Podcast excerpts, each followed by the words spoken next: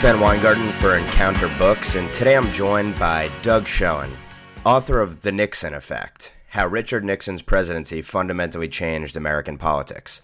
Doug has been one of the most influential Democratic campaign consultants for over 30 years and is a regular contributor to the Wall Street Journal, the Washington Post, and several other newspaper and online publications, as well as Fox News.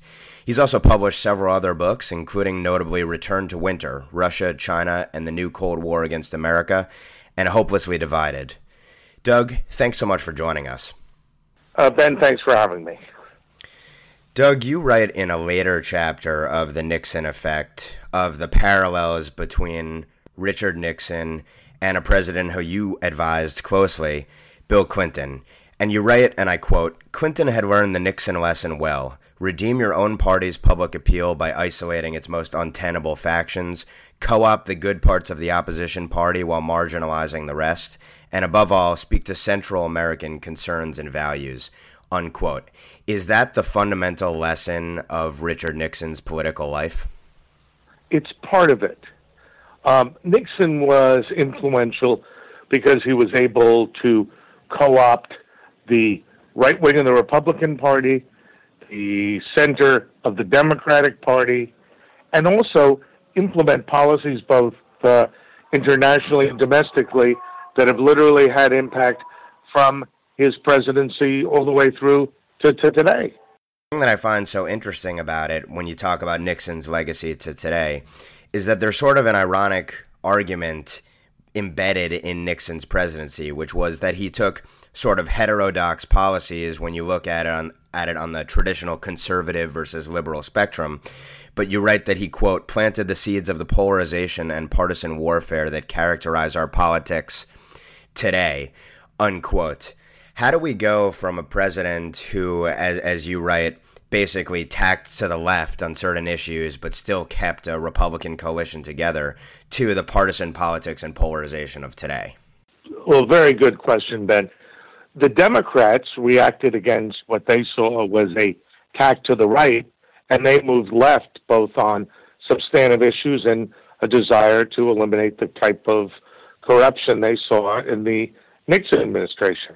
The Republican Party, for reasons related to your first question about uh, Nixon moving to the center, uh, reacted by moving right, and the indeed whole Proposition 13 Tea Party style movements were a reaction against Nixon style centrism. So I argue in the Nixon effect that what President Nixon did was to polarize the system on the left and the right domestically, where you talk about Nixon's centrism, I found it interesting that one recurring theme was that Nixon would sort of talk tough like a conservative, but then govern like a moderate. Can the reverse be done as well, talking like a moderate and governing as someone with true conservative or, on the opposite side, leftist ideological principles? I, I think that's. I think it's true, and I think it's possible. Uh, George Bush started in that vein the so-called compassionate conservatism, which morphed into just straight on hard hard line conservative. But Ronald Reagan, I think, spoke in a way that was um, frequently much softer and more inclusive than his real policies. On the foreign policy side, what are the great lessons from Nixon? And you speak to, of course, the always famous Nixon going to China, his views on Russia, Vietnam. What are the lessons that we're to take from his presidency? I think what we need to take from the presidency are a couple of things, which is first, that one man can make an enormous difference politically, uh, substantively, domestically, and globally. That the notion of an impotent presidency is just uh, wrong. And second, that the impact of a presidency can be long lasting and enduring and third, that you need to have a strategy about what you're trying to achieve so that you can, in fact, make the kind of differences I've suggested a president can make. And to that end, when you speak to the legacies, one area of focus on the foreign policy side that you speak to is the fact that, and we can look at a number of openings over time that occurred that you tie back to things that Nixon did when he was in office. You speak to the fact that Nixon's opening of China, and I'm quoting here, is the silent context for Reagan's victory in the Cold War, unquote. Explain that. Well, what Nixon was able to do was to balance United States interest between Russia and China to play China off effectively against Russia. And what Reagan was able to do was to engage in power politics to get the Russians to accede to, as he put it, tear down this wall, Mr. Gorbachev. And it was because of the influence and legacy of Nixon that I think Reagan was able to be as successful as he indeed was. What was Nixon's legacy with respect to the Republican Party? And then if you could tell us what his legacy was with respect to the Democrats, because it was wide ranging on both sides. Sure.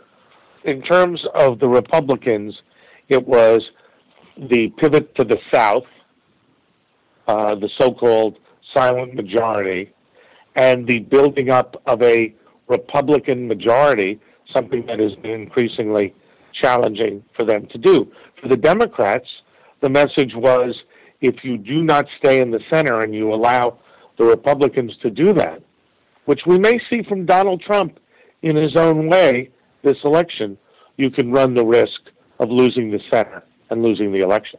That that provides a natural segue into, and obviously we always, when we're looking at history and then looking at the current political goings on, we probably project more lessons from the past onto figures that are current today than may actually be there. But when you read this book, you see a number of parallels, interestingly, between two people with differing personalities, probably differing intellectual and, and political interests in Trump and Nixon, but so many parallels. The ones that I see that come to mind naturally are basically Trump taking over leftist ground so that Democrats can't hold those positions and it forces them into a corner.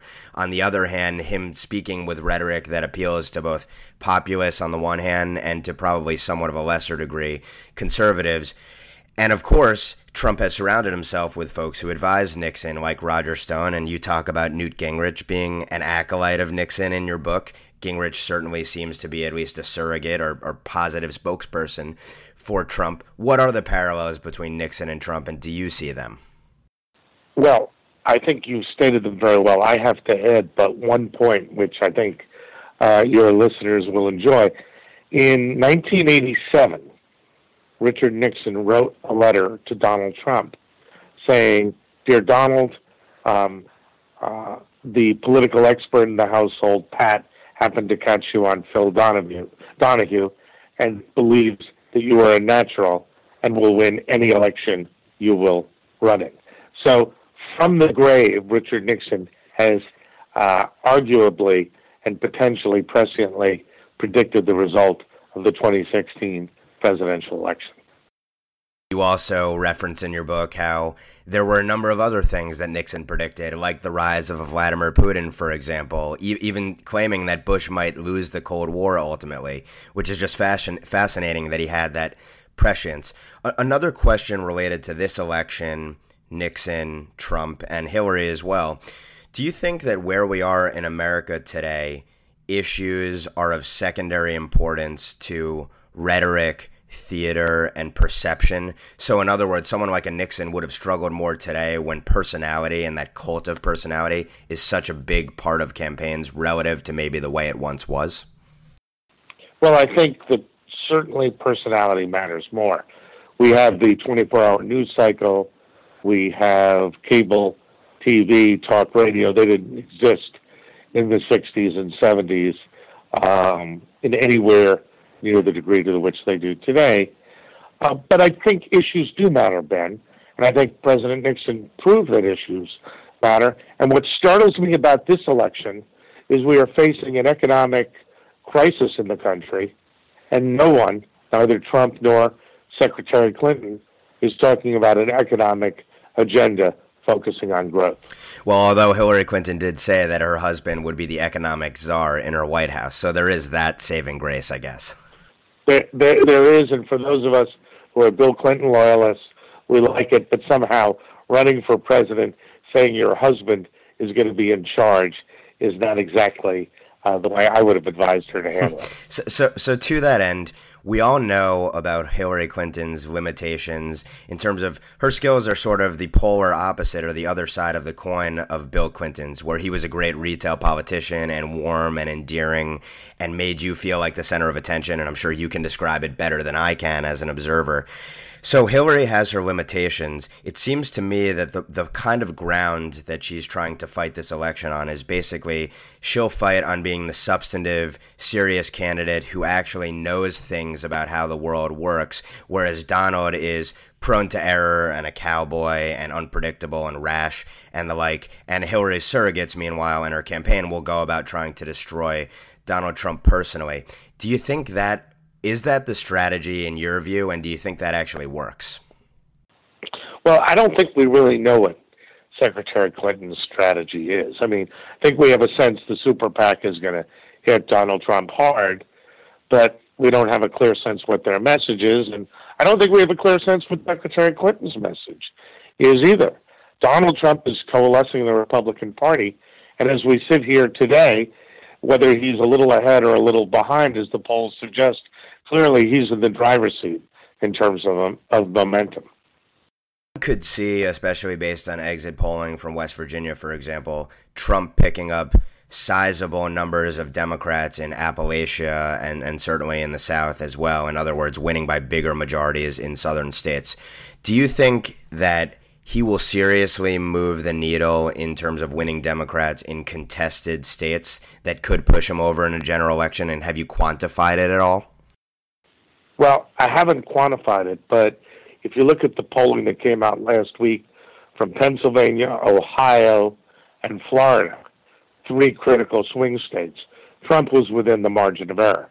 And if he wins Pennsylvania, Ohio, and Florida, pretty darn good bet he'll be the next president of the United States. Could you envision a scenario in which Republicans lose the Senate but win the presidency? It's possible, yes. Absolutely. That could happen. I, I will ask also on the Democratic side, since we've started to really see fissures uh, in Nevada most recently, um, and, and, in the starkest uh, example, do you do you see any scenario in which the investigations into Hillary Clinton really could sink her candidacy? And if so, would Joe Biden be the white knight? And what would that do to Bernie Sanders supporters? Well, I don't know that Joe Biden's going to be the white knight, but I do believe that Secretary Clinton is becoming increasingly um, uh, in a position where she's going to be reliant on Bernie Sanders. And I think Democratic elders are becoming increasingly nervous about Secretary Clinton's electability.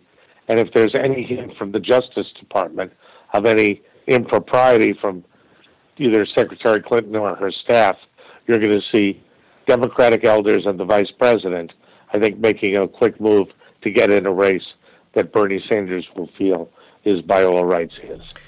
For, for those of us who consider ourselves ideological conservatives or ideological leftists, what are the lessons from Nixon on a tactical and a strategic basis for advancing the policies and the principles that we care about? You have to be inclusive you have to appeal to a broad audience. Your rhetoric has to um, advance your political and substantive goals. And there needs to be a clear strategy going forward rather than taking it day by day, hour by hour, as many politicians do in this current climate. Lastly, what is the legacy of Watergate? The legacy of Watergate is a fundamental flaw in a president and presidency playing itself out in a way that destroyed the Nixon presidency. What I try to argue in the Nixon effect is if you look at the totality of the record and the man, you can see a more profound and indeed uh, uh, substantive set of accomplishments that span global affairs, domestic affairs, and in a, in a variety of different ways impacted the left, the right, the Democrats, independents, and Republicans in ways that arguably, until my book, I don't think had been fully appreciated.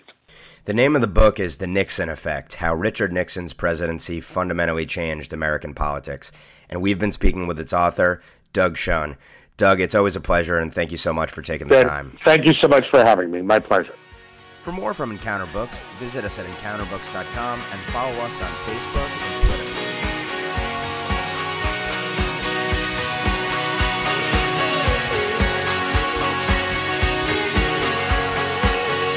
Intro and outro courtesy of Kurt Vile's